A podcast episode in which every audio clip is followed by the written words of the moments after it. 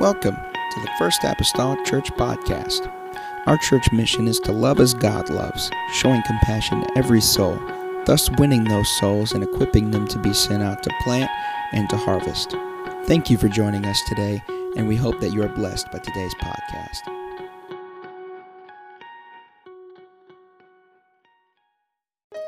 Amen. Praise the Lord, everybody. Amen. If you can stand today, we'll turn to Psalms 15. Beginning of December, we started a series called Reserve Parking. Plans are to complete that here this morning. Amen. Glad to have different ones with us. Glad to see Danielle and, and Sarah with us this morning. Liam, it's been a while since we've seen him. So glad to see him worshiping. Amen. Over here. Amen. This morning, house of the Lord. Psalms 15, our springboard for this series, the whole chapter. Lord, who shall abide in thy tabernacle? Who shall dwell in thy holy hill? He that walketh uprightly and worketh righteousness and speaketh the truth in his heart. He that backbiteth not with his tongue, nor doeth evil to his neighbor, nor taketh up a reproach against his neighbor. In whose eyes a vile person is contemned, but he honoreth them that fear the Lord.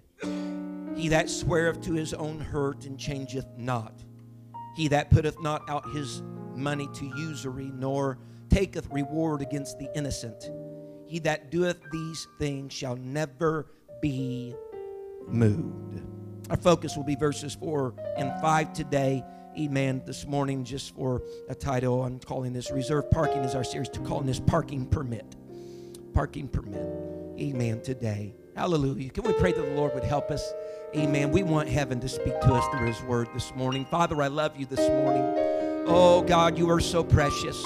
God, your name alone is precious. But God, the essence, God, of what that name, Lord, represents, the nature, God, what that name represents is just equally as precious. I pray, oh Lord, today, God, open up our minds, God, to understanding to receive here, Lord God, and accept, Father, your word today, God, in this place. God, we will not fail, oh, Lord Jesus, to thank you, Lord, for speaking to us through your word. In the lovely name of Jesus Christ that I pray. Amen and amen. The church say amen. You may be seated this morning in Jesus' name. As I have for the past several weeks, try to just give you an idea of what we've been doing. Amen. I'll do that just again today a little bit.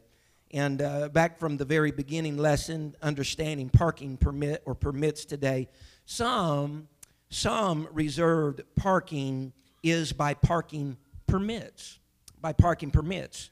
And the meaning is that a person basically has paid an agreed upon amount to have the privilege of parking in a designated spot without having to be questioned. And it's in this agreement that a person uh, just can't park in an empty spot, but they can only park in their designated spot. That designated spot that they made some type of exchange for. Usually it's money in our society. Usually it's money, and it's it's a renewable fee. It's something that happens uh, maybe year by year, quarterly, whatever the agreement may be. And finally, reserve parking uh, is is protected by parking permits. These things that are protected by parking permits, when you have reserve parking and you have a parking permit to park there, they are not transferable. A lot of times they are not transferable. So what that means is your payment cannot secure a spot for somebody else. Yeah. Your payment can't secure a spot for somebody else, not even for 10 minutes.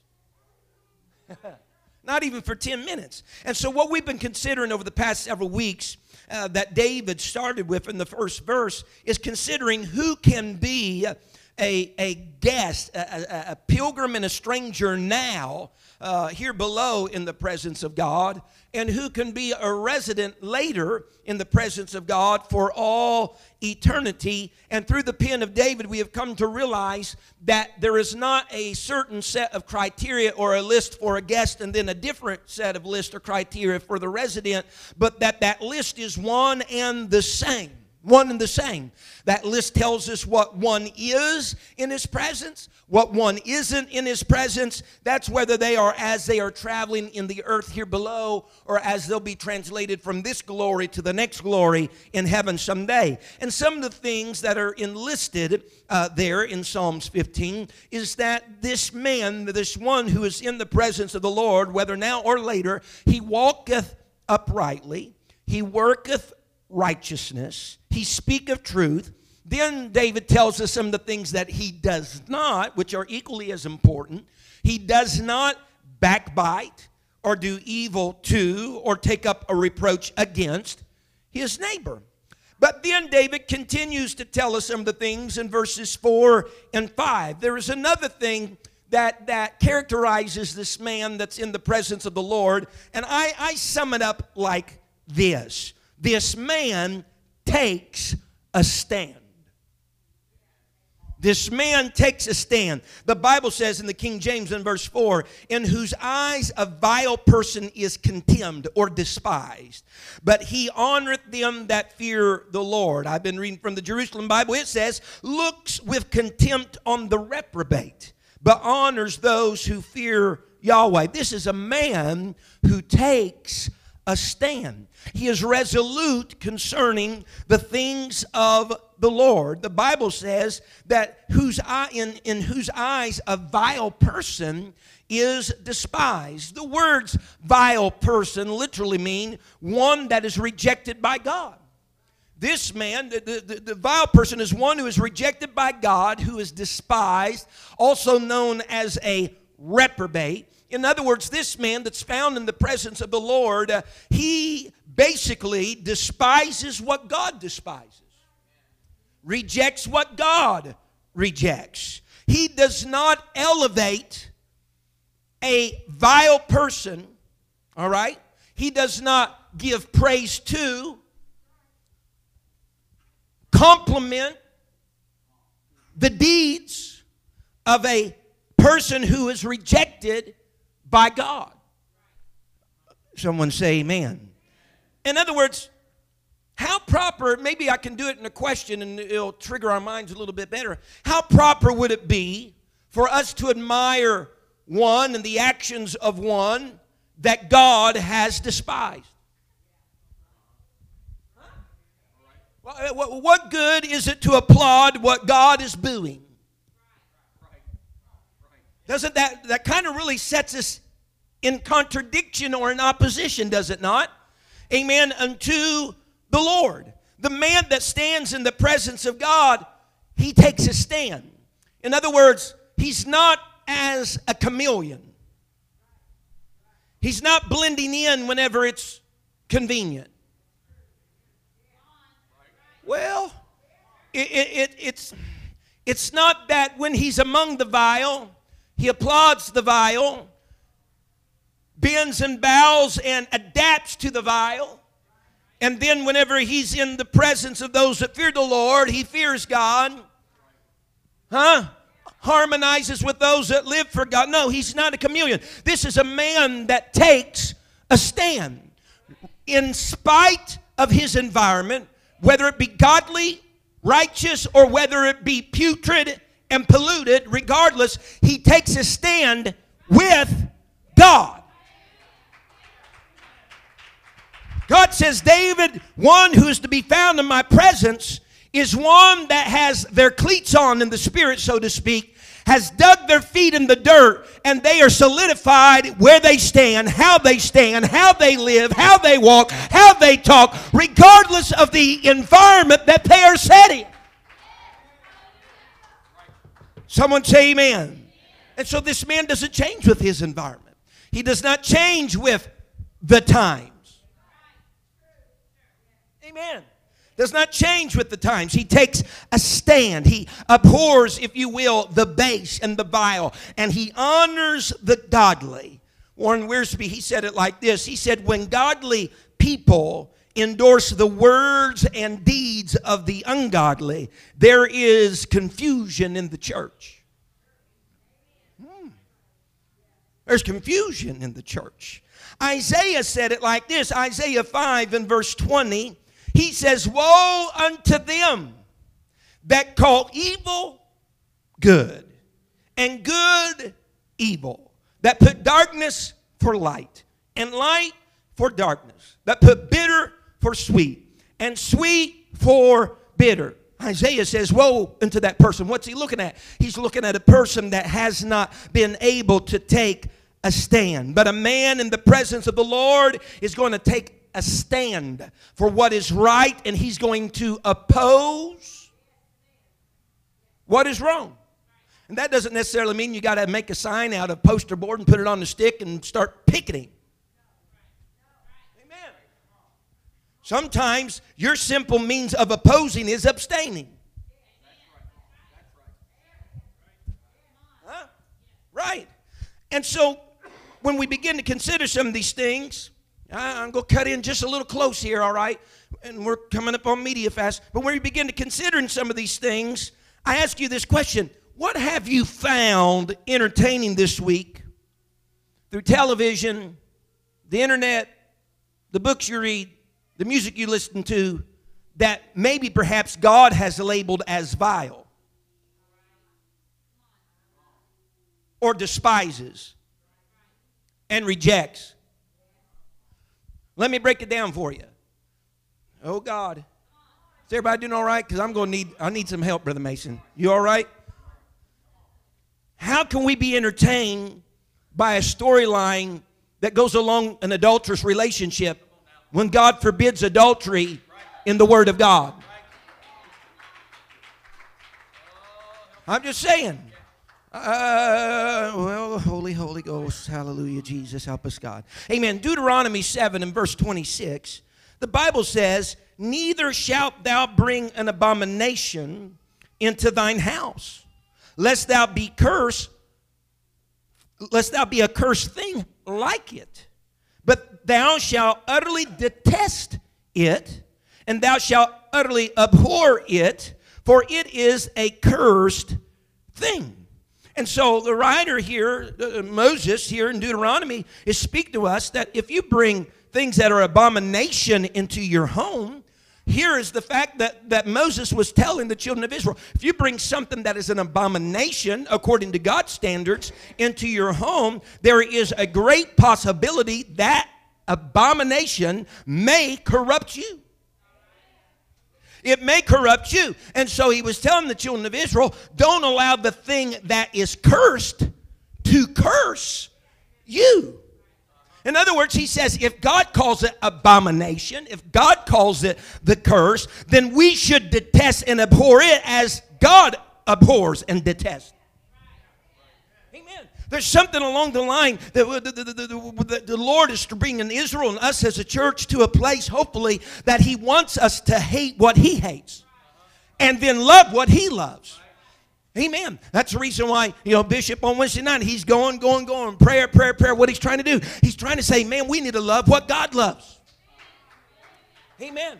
But it isn't just loving what God loves, it's being able then to hate what God hates. Because there's a lot of people that try to love what God loves and still love what He despises. Uh-huh. See, this very type of thing is what got Achan in trouble in Joshua 7. He and his family.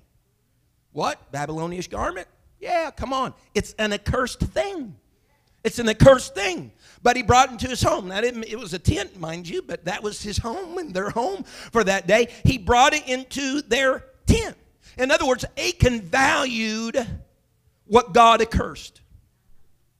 He placed value upon something that was of little of no value in the eyes of God.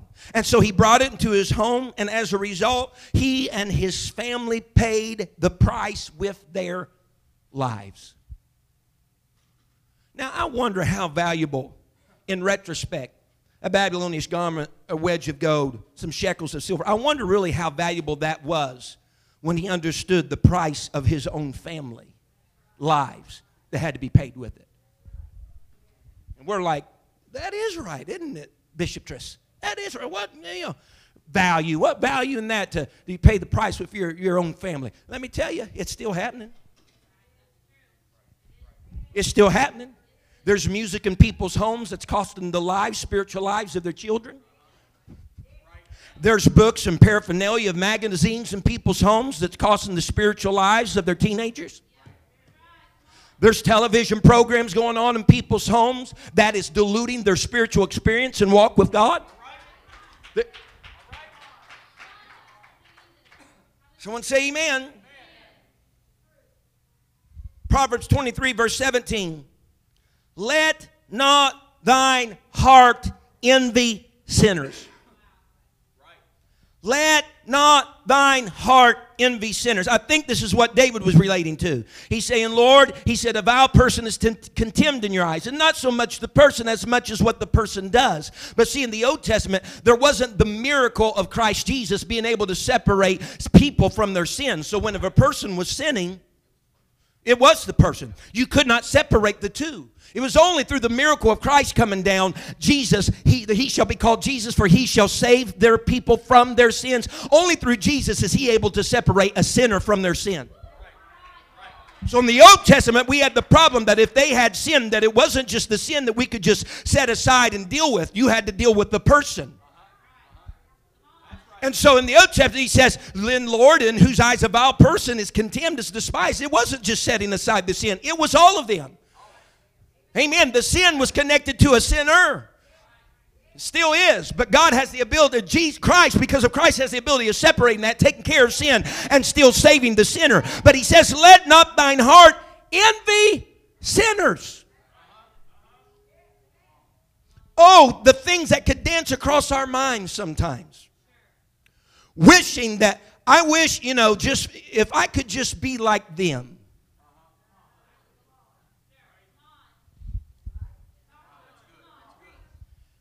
If I could go down to Daytona Beach and they're all walking around and their stuff, you know what? That would kind of be nice. It really is hot down here and we're on vacation away from the house. This is such a volatile and putrid thing that the Proverbs writer Solomon says, not that you don't do it, but don't even envy it. Because if your mind gets started turning toward a direction that you envy, you desire, or you want some of those things, it will not be too long if it's not stopped. That thought will turn into an action. That envy will follow, have a follow through. Listen to me today, folks. He says, But be thou, look at the rest of the verse, but be thou in the fear of the Lord all the day long. Uh-huh. When you wake up, when you go to bed, as you sleep through the night, you know, uh, please pardon me, but we have the idea, you know, we have no control over our dreams. Yes, we do. Because for the most part, you are going to dream about what you have fed your mind with and what the thought process of your mind is.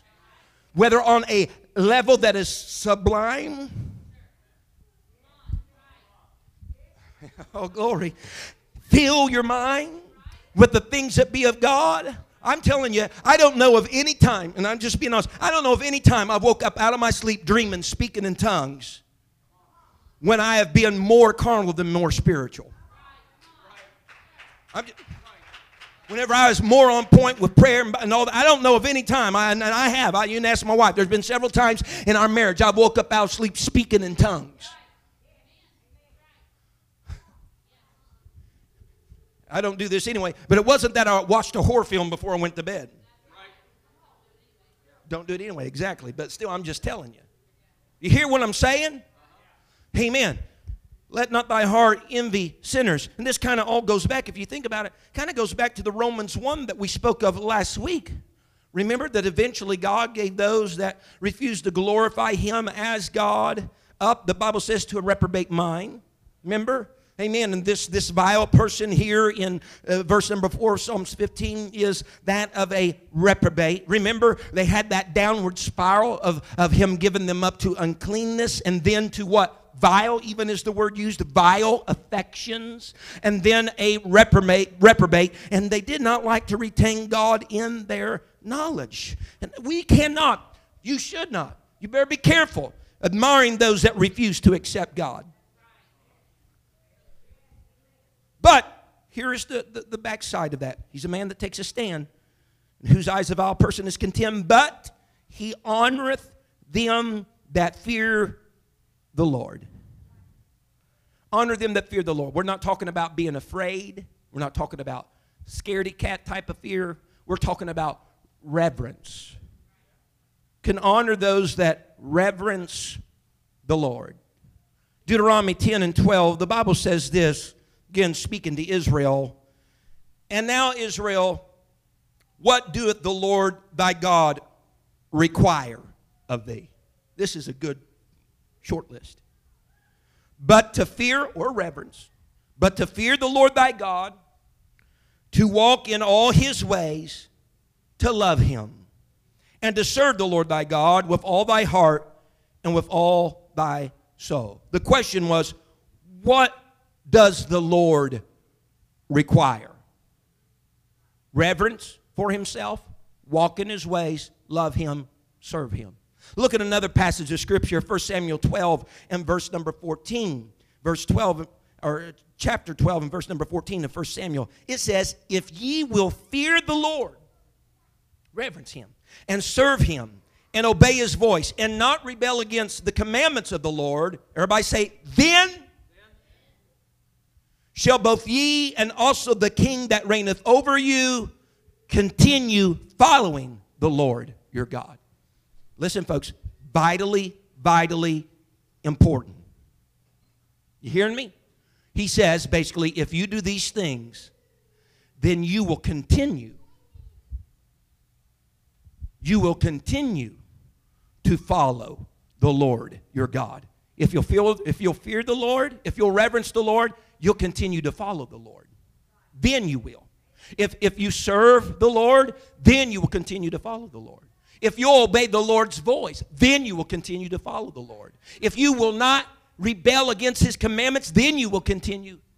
You understand what we're, we're not just talking about, man, this one time coming to know God. We're talking about our life with God. He says, if you practice these things, you'll continue to follow the Lord. In other words, if we can say it like this today, you will not look at the, the, both back in back in Deuteronomy and here in Samuel. You will not serve, you will not love, you will not walk, or you will not walk according to the Lord if you do not reverence the Lord.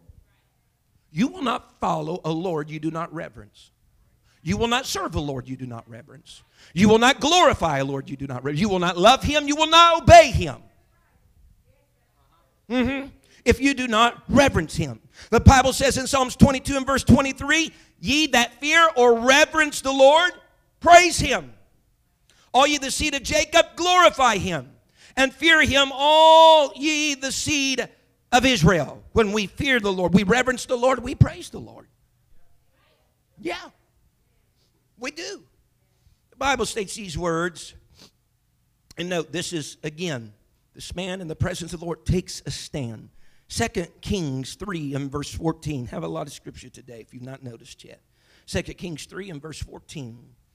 And Elisha said, As the Lord of hosts liveth, before whom I stand, surely were it not that I regard the presence of Jehoshaphat, the king of Judah, I would not look toward thee nor see thee. Now, here's the scenario King of Israel, who at that time was uh, Jehoram. King of Israel, who at that time was Jehoram, came with Jehoshaphat, the king of Judah. They come in before Elisha for some direction and wisdom, and basically, Elisha is standing there and telling them, Listen, Jehoram, because he's evil. He, he, he's the son and the lineage of Ahab, evil king. He says, had it not been for Jehoshaphat standing here, had it not been for the one that reverences the Lord standing here, I wouldn't even be giving you the time of day. Why? Because you're wicked, doing things against God. You have your high places upon the mountain serving idols and pagan uh, deities. He said, I wouldn't even give you the time of day if it wasn't for someone that was here that was reverencing the Lord. Someone say amen. We see also, you remember the story of Esther and Mordecai. Esther going past the king's gate each and every day whenever he did. And there's Haman that's standing out there. There's even a decree that they should bow down to Haman as they pass the king's gate, not Mordecai. He says, I'm not, I'm not kneeling down to this man. Amen. Got him in a lot of problem, uh, problems, but according to the estimation of that Jew, Haman was a vile person. And Mordecai wasn't going to give reverence to a vile person. As a matter of fact, Esther even labeled Haman as the adversary and the enemy, this wicked Haman. Mordecai says, uh uh-uh. uh. Because I'm going to take a stand. Amen. A person in the presence of the Lord takes a stand for what's right. They oppose then the wrong. Look then, secondly, the rest of verse number four. That sweareth to his own hurt and changeth not. In other words, a man that is in the presence of the Lord, guest now or, or, or resident later, he is faithful or he is dependable. His word is his bond. His word is his bond. Whenever we see this, we see such a man like Joshua who in Joshua 9, as they're entering into the land of promise, there comes a group of people from him, and they are posing as though they have come from a very far country. They, whenever they left, they live in the very city and town that Joshua was just now entering into. And whenever they left, they made sure that they went with moldy bread. They had shoes that were already wore out. And, you know, they got themselves looking quite homely as they're coming before Joshua, like, Sir, we have traveled from a far country. And we have heard of all the great exploits of you and your people. We would like to make a league with thee to be, you know, whatever we can be for you all. And Joshua, without checking the background, without discerning the spirits, trying the spirits, see if they be of God, he said, All right, yeah, I'll make a league with you. And it was just a few, few chapters, even verses at that later, that he comes to understand that these were some of the dwellers of the land that they were about over to overtake. They were the Gibeonites. And yet here is Israel now, very upset. Joshua, you made a league with these people. And Joshua just says, Well, I got to keep my bond. I got to keep my word. I can't go back up on my word. Going to keep my word. Amen. And so the people that stand in the presence of the Lord, here is the matter. It says that they keep their word even if it's going to cost them something. It's easy to keep a word whenever it doesn't influence or affect your stand. Or meaning it's easy to keep a word whenever it's convenient, right? But whenever it starts getting inconvenient, that's whenever people start breaking their word. Well, I got this and this, or that's going to cost more than what I thought it was going to cost. Right? He says, A man that stands in the presence of the Lord, whenever he gives his word, he keeps his word. He, doesn't change. He keeps it even if it's going to cost him something. Amen. He is faithful, he's dependable. And that's the reason we've oftentimes said one of the great traits when we read in the New Testament of the parable of those that enter into the joy of the Lord, he says, Enter into the joy of the Lord, my good and my what? Faithful, dependable servant. Number three, look at verse number five. He that put, there's really two things here, but I'm putting them under one thing. He that putteth not out his money to usury, nor taketh reward against the innocent man that's found in the presence of the Lord, he's not obsessed with money. I'm not talking about making a living, but he's not obsessed. He's not obsessed with money. In 1995, there was an article printed in the Christian Today magazine, a survey of Americans have been cited there in that uh, periodical. And the, the survey posed this question uh, to Americans said, What are you willing to do for $10 million? was the question. What are you willing? People's already, they're already writing a list right out there now. I see the pens and stuff going. What are you willing to do for $10 million? This was the results of that survey. And I, I, I, don't know if these are things that just came about. I, I'm, I'm guessing and assuming that they gave some certain things, asked if they would do these particular things, okay? Uh, but nevertheless, what would you be willing to do for $10 million? 25% of those surveys said they would abandon their families for $10 million. This is in 1995, before I even graduated from high school. 23% said they would become a prostitute for a week for $10 million. 7% said they would kill a stranger for $10 million. Wow. You better believe it. He's not obsessed with money. A man that stands in the presence of the Lord. A man in the presence of the Lord doesn't put his personal gain before the well being of others. All right? He doesn't try to profit from a brother's tragedy. Amen. Because that's what this first part kind of relates to. He that putteth not out his money to usury. The word usury basically means interest. It's not talking about you can't have you cannot have a, a, loan with the bank and they can't charge you interest. It's not talking about that at all. You got to understand the context and the culture of the time. Uh, today, money is borrowed all the time. Uh, sometimes legitimately, in my estimation, sometimes illegitimately.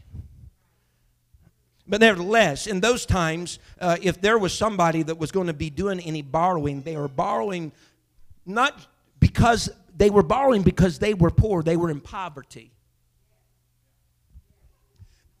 The borrowing wasn't just because they wanted something that was outside of their standard of life.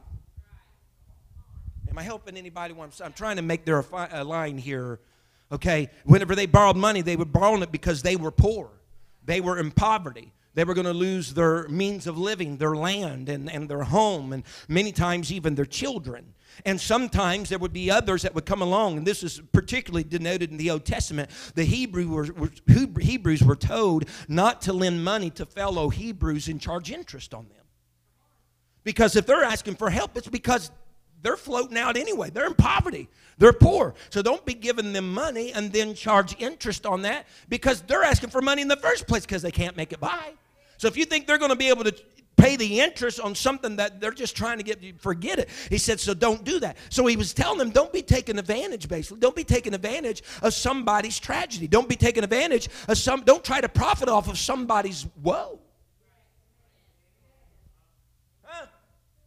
And just as a side note beware of the cash now and cash advance places because they are the greatest picture of this You want your money a week ahead because you're wanting something now that you're not going to wait a week for later. And you go get that cash down, they have an exorbitant amount of interest. And let me tell you this if you're a Christian, don't sign up for employment at one of those places. In whose eyes the vile person is contemned. For that matter, since I'm on that horse, let me whoo ride it just a little bit more. Don't go somewhere where you got to sell cigarettes and alcohol as a job. You better abstain and flee from it. Don't go somewhere where you got to try to sell snuff and tobacco.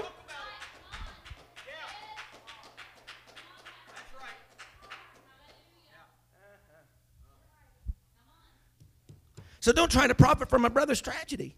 Usury, usury. Simply, it's just interest. But in today's world, it's more so unlawful interest. The Bible says in Exodus 22 and verse 25, this is what I was referring to. If thou lend money to any of my people, God says, that is poor by thee, thou shalt not be to him as, a, as an usurer, neither shalt thou lay upon him usury. You're not going to lay interest upon your brother that is poor and down and out. Let me tell you something. Even the best way and this, is, this will save you a lot of heartache in life, especially in church life. Do not loan people money, just give it away. Do not loan people money. Even if you don't even put an interest on, don't loan money and expect it to come back. Let me tell you, you save yourself a bunch of a bunch of heartache if you just give it away. Because here's what will happen in the church life: somebody's not going to pay you back or it's going to be two, three, four months, and you're going to feel a little bit odd about having to ask. You know, it's been a long time now. You said you're going to pay me back, and they don't pay you back, and all of a sudden you got bitterness, you got strife. It's happening in the church. Somebody else hears about it. So just give your money away. Don't ever loan it out. That there is a pearl of wisdom you need right on your hand. I'm telling you right now. I'm telling you right now.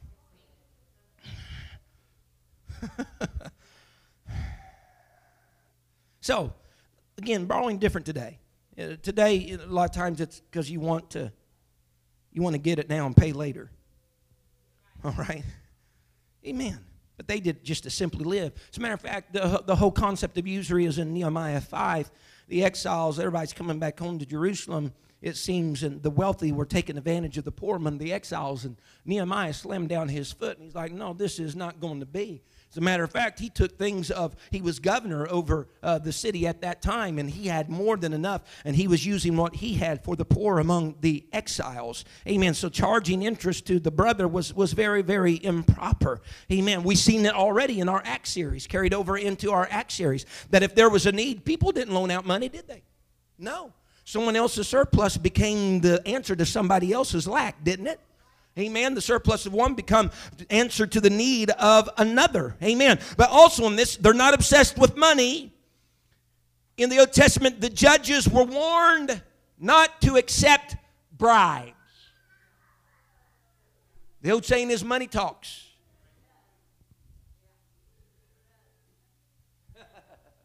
you get in trouble for that type of stuff, folks. People do it under the table, though, sometimes. Keep your mouth shut. Uh-huh. Or if you say such and such, you go this way. The Bible says in Second Chronicles 19 and verse 5, and he set judges in the land throughout all fenced cities of Judah, city by city, and said to the judges, Take heed what ye do, for ye judge not for man, but for the Lord, who is with you in the judgment. Wherefore now let the fear of the Lord, there we are again, be upon you. Take heed and do it. For there is no iniquity with the Lord our God, nor respect of persons, nor taking of gifts. In other words, he says, you all supposed to be judges under, under the hand, under, under the, the mentoring of the Lord. And the Lord is no respecter of persons, and the Lord doesn't take gifts to guide his influence. He says, so you don't need to be doing the same. Someone say amen. Let me put it like this. I'll say this for any pastor, preacher, minister, evangelist that may be hearing the podcast later. A child of God that has been granted access to the presence of the Lord should not be able to be bought, especially whenever you consider they've already been purchased by the precious blood of Jesus Christ. What more could somebody pay? For that matter, let me say this you are not going to influence what is preached behind this pulpit, whether you tell me you're going to withdraw your tithe or quit your offering or do something else with it. That's not going to change what's preached from the Word of God in this pulpit because I've done decided I want to be in the presence of the Lord, and as a pastor, I will not be bribed. Well, if you don't quit talking about that, we're going to go somewhere else. I'm sorry, I guess you'll have to go elsewhere because we're still going to stand with truth, for truth, propagate truth. There's no other way around it.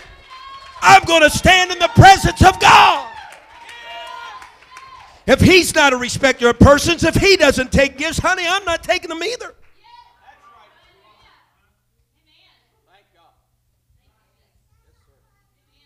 Amen. I don't know what happened there, but it felt good. First Samuel 8 and verse 3. This is what happened to the judges, Samuel's sons. Bible says in his, Samuel's that is, sons, and they, if you read the verses earlier in this, they were made judges.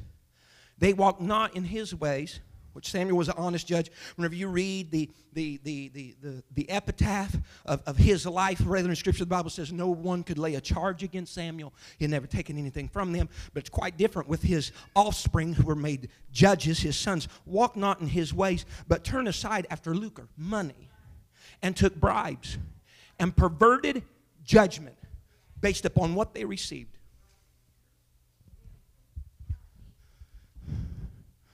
Oh, God. Let me hear you, or let me say something. If your ears are being tickled by the voices of televangelists, you better wait till the end of the program when they're telling you to send a little seed money. Because you're hearing what you want to hear and feeling good about what you want to hear because it's the money that is swaying the judgment of the man of God in the pulpit. You send them your thousand dollars if you want to, but I'm telling you, they'll make you feel good all your way to a devil's hell outside of the presence of God. Because one who stands in the presence of God, if he's going to do it now and if he's going to do it then, he cannot take bribes.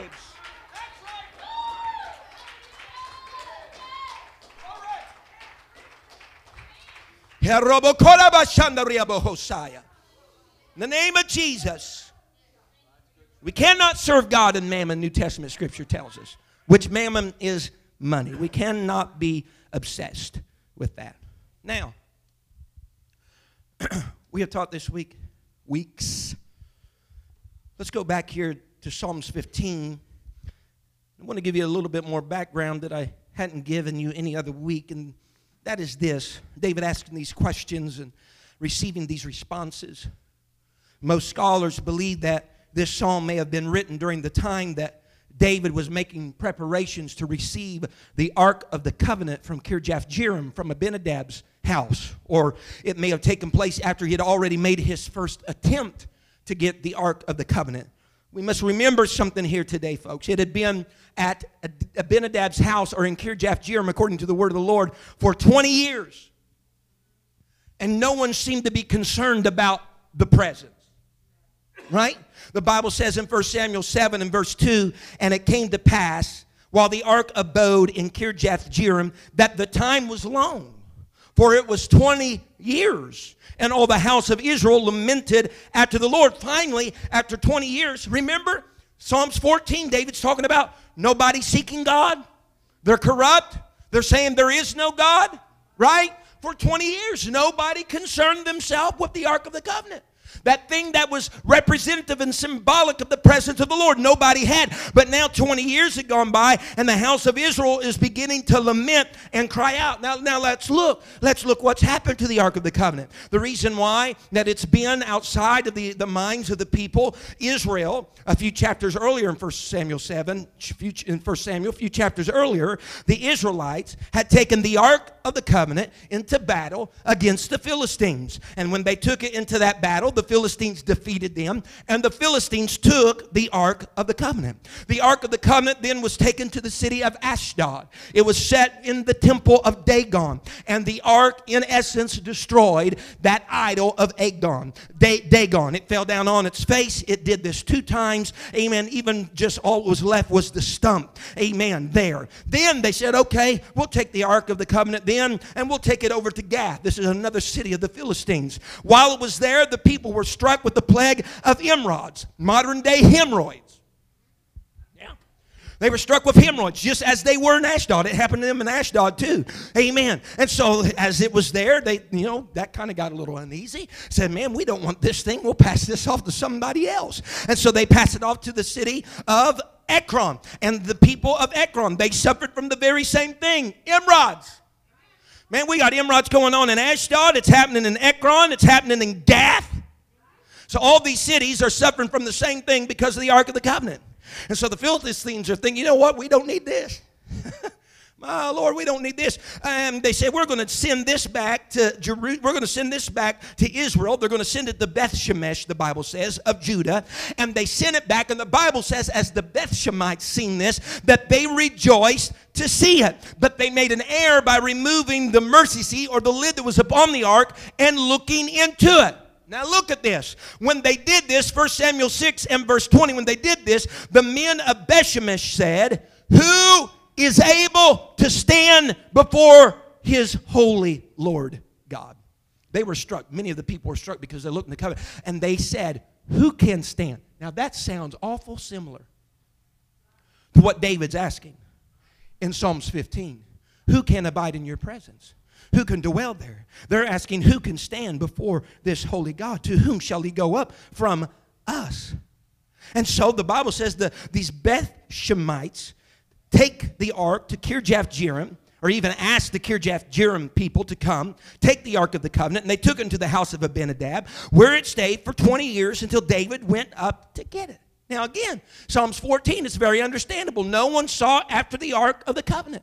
For 20 years, no one sought after his presence. They declared there was no God. Amen. In 1 Samuel 7, it even seems to indicate that Israel had turned from God to idol gods for some period of time, maybe those 20 years, and they certainly had filled their hearts with corruption during that time. And so David picks up the pen perhaps during this time, and he leads with a question that the Beth Shemites had Who is able to stand before his holy Lord? Who's able to do this? So, David, listen to me. David then is on his way to get the Ark of the Covenant with limited knowledge on how to interact with his presence. 20 year void, 20 year vacancy. As a matter of fact, he didn't get it right the first time, right? When he tried to get the Ark of the Covenant, he didn't handle his presence right. Who can abide or dwell? So David is asking in the presence of the Lord.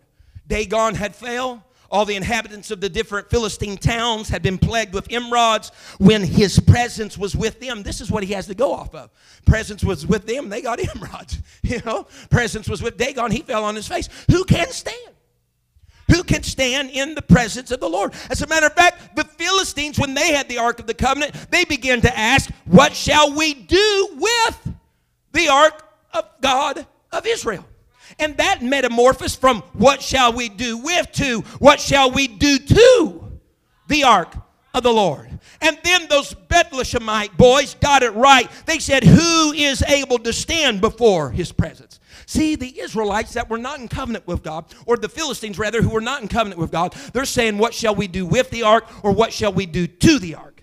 But those in covenant with God then asked, Who shall stand? They got it right because they understood this isn't an ark problem.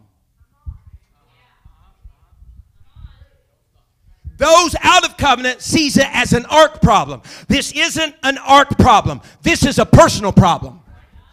This isn't something's wrong with his presence, but there's something wrong with the one that's trying to be in the same place as his presence is. This isn't a problem of his presence. This is a me problem.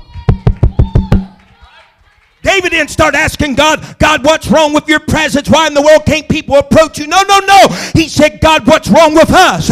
Where are we standing? What is our lives like? How are we conducting? How can we conduct ourselves and take up the same arena of your presence? It's a personal me problem.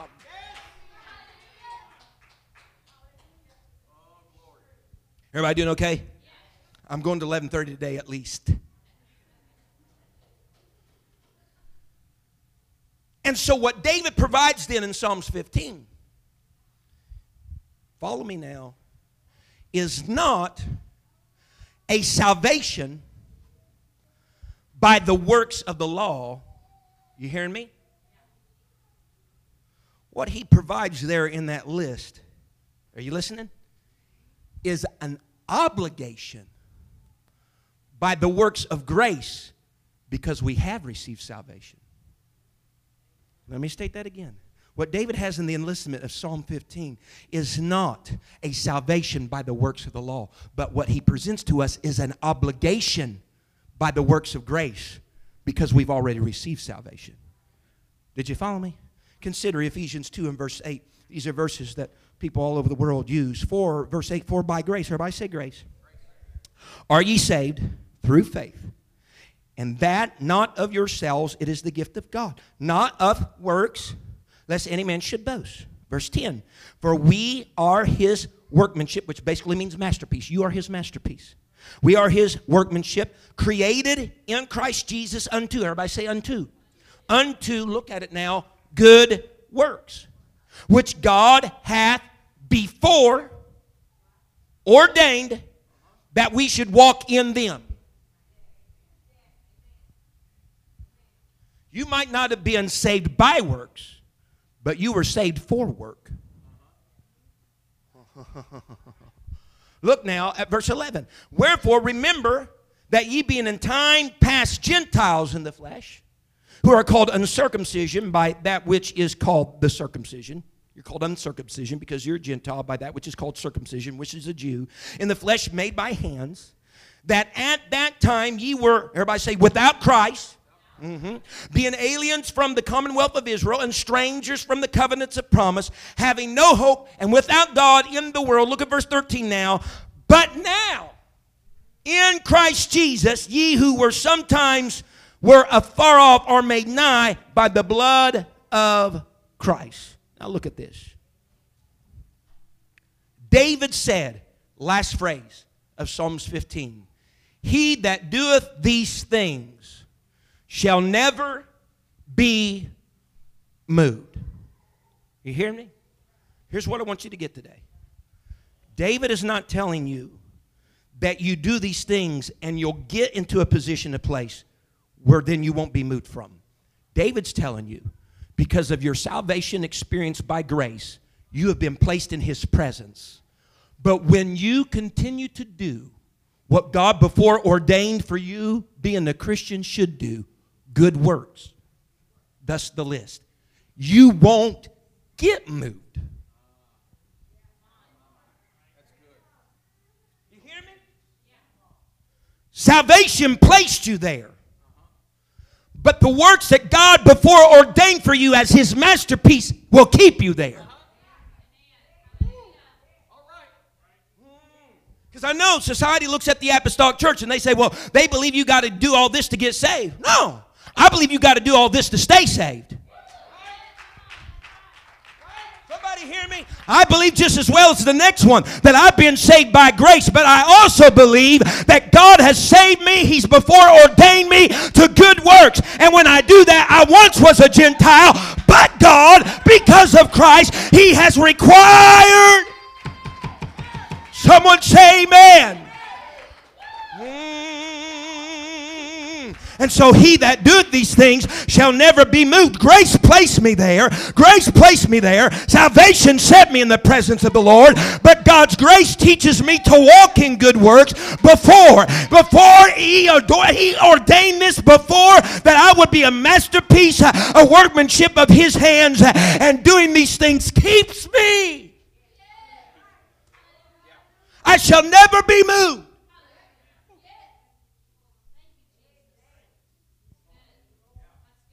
I shall never be moved. That's not based upon the work of grace that salvation brought to me. That's based upon the works that God ordained for me. Once saved, always saved because God gave you grace, you're going to stay there. That's a bunch of hogwash and baloney. Grace put you there, but the works God before ordained for you will keep you there.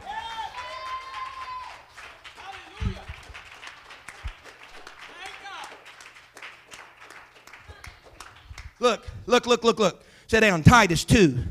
Titus 2, verse 11. For the grace of God that bringeth, you listening to that? The grace God that bringeth salvation hath appeared to all men. Look at verse 12. Teaching us. Who's teaching us? What's teaching us? Grace is.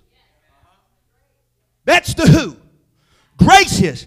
Grace is teaching us that denying ungodliness and worldly lusts, we should live soberly, righteously, godly in this present world, looking for that blessed hope and the glorious appearing of the great God and our Savior Jesus Christ. The grace of God brought salvation, but the grace of God has also become a teacher to you and said, This is right, that is wrong, this you should live, you should live. That's works soberly, righteously, godly in this present world. Why? I'm looking toward a presence of being a resident I'll never be removed from if I do these things.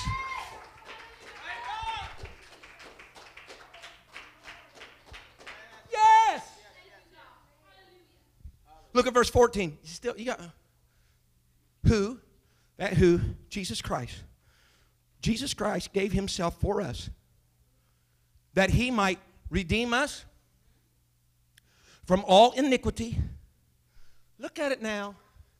And purify unto himself a peculiar people. Please note the phrase after the comma, folks. Zealous of good works.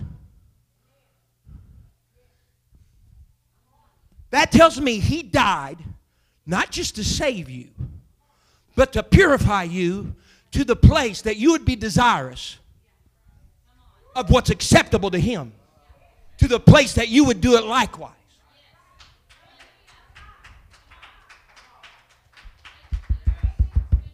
That's why I ask ourselves the question what is it then that has taught us to deny? What is it that taught us to say no? Not the law. Woo! Not the law. Grace has taught us these things. So, in one sense, listen to me today, in one sense, the grace of God frees us from sin. But in another sense, it obligates us to purity and to good works.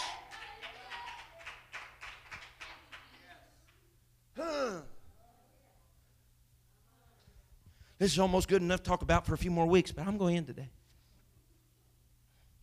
You can stand with me. It's 11:30. Man, right on the dot. Psalms 55, 22. David says, Cast thy burden upon the Lord, and he shall sustain thee. It says, He shall never suffer the righteous to be moved. Who is one that stands in the presence of the Lord? He that worketh righteousness. He says, He'll never suffer the righteous to be moved. Proverbs 12 and verse 3, similarly, a man shall not be established by wickedness. Shall not be established by wickedness. But, everybody say the root. Ooh, I like that.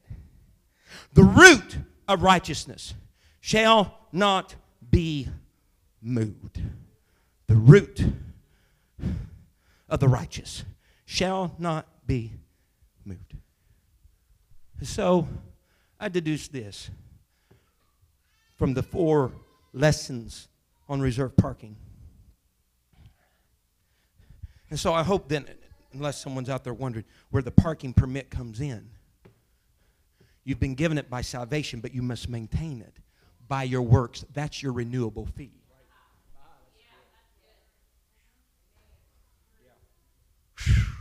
Man, I feel the Holy Ghost here.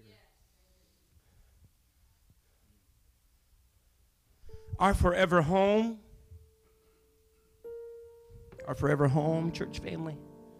Here's the reality of it today our forever home is linked to our daily life. Our forever home is linked to our daily life. My designated so called parking spot,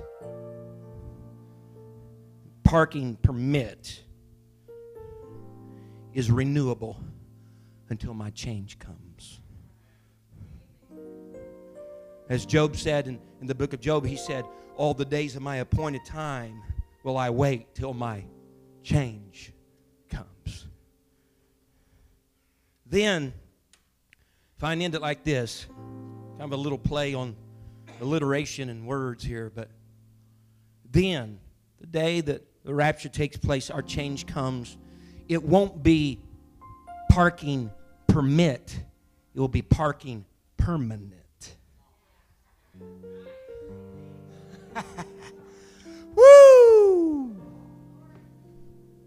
See, this brings a lot of understanding then when we start reading like in, in Thessalonians and Hebrews, in particular Revelation, where this Bible begins to speak about how our works will follow us and God will judge us by our works. See, that always confounds some people because you know this is a this is a grace and a salvation that doesn't come by works. Why is God going to judge us because that? Because we should be zealous toward good works, and He before ordained that we would accomplish good works after we've met salvation.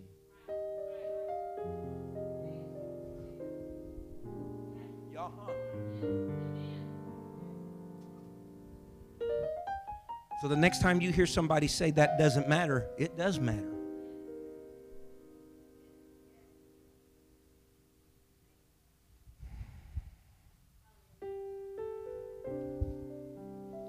Bob, I know have some man fell off the edge of a cliff hanging onto a twig on the side of a mountain. When have rescue people come and throw down a rope, Brother James? And he died because he never grabbed onto it. He never did anything because I'm not supposed to do anything.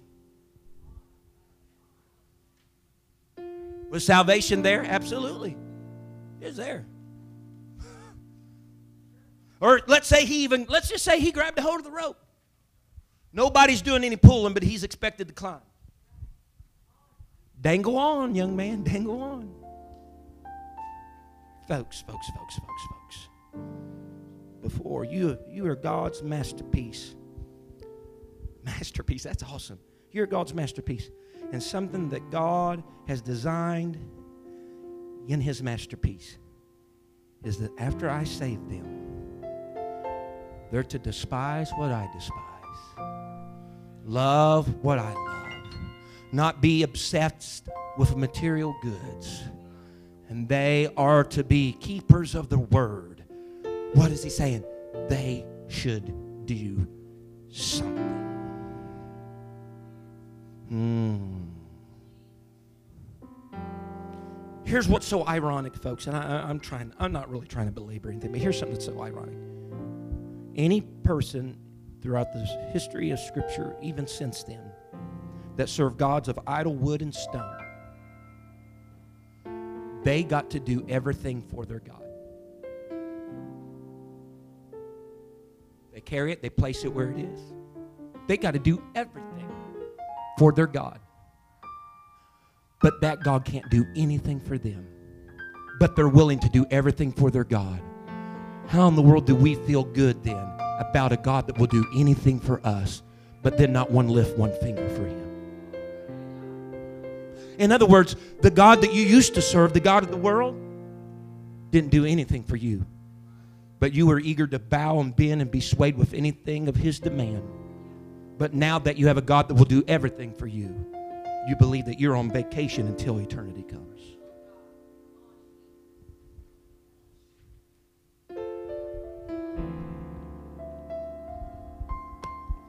Let's bow our heads all across this building today. I feel the presence of God so strong.